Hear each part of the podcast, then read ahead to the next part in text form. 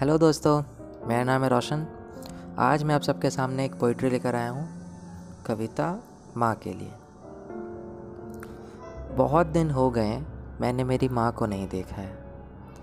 रोज़ रात को उसकी दुआएं मेरा हाल लेने आती हैं। मैंने उस हर एक दुआ का असर देखा है, दुआ मांगने वाली को नहीं देखा।